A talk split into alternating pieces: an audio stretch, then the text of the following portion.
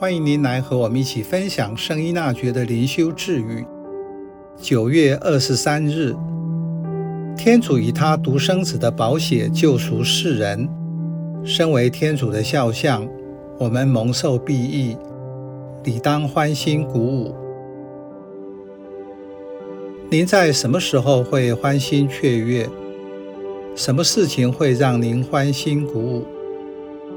我们接受耶稣基督做救主，分享他复活的生命，依靠他在生活中会因不断的更新而欢欣。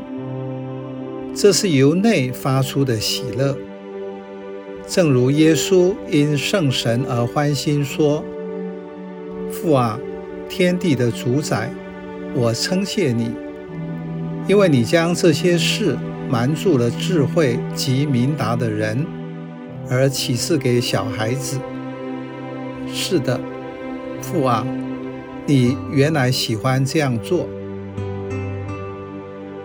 圣依纳爵体验到，天主用他独生子的宝血救赎世人，身为天主的肖像。我们被一项共同的义务来维系在一起，为此一肖像欢欣。这句字语指出，你是天主的肖像，我也是。因着共同的肖像，我们有共同的义务，就是要高兴，因为我们都得到了救赎。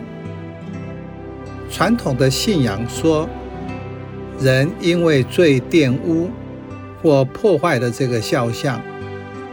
今天的灵修用语是，这个肖像受到损伤，但是天主亲自来救赎我们，所以我们应该感到高兴。罪或创伤经验让我们的生命感到沉重。有时甚至感到窒息，需要借信德及灵修得到疗愈。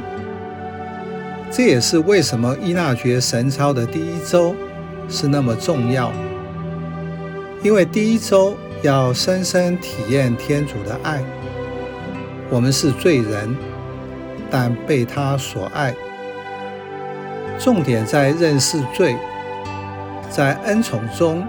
人被引导转向天主，默想后，面对十字苦架的耶稣基督，与他做心对心的对话祈祷。天主是无限慈悲的，他的意愿是所有的人都得救。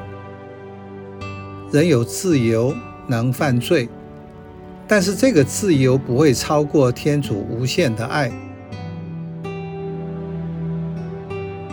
我们是按照天主的肖像被造，这个曾经受损的肖像已被救赎。基于恩宠，我们有共同的义务要团结在一起，就是在欢欣中彼此相爱，让他人看到自己也是耶稣保险所救赎的肖像。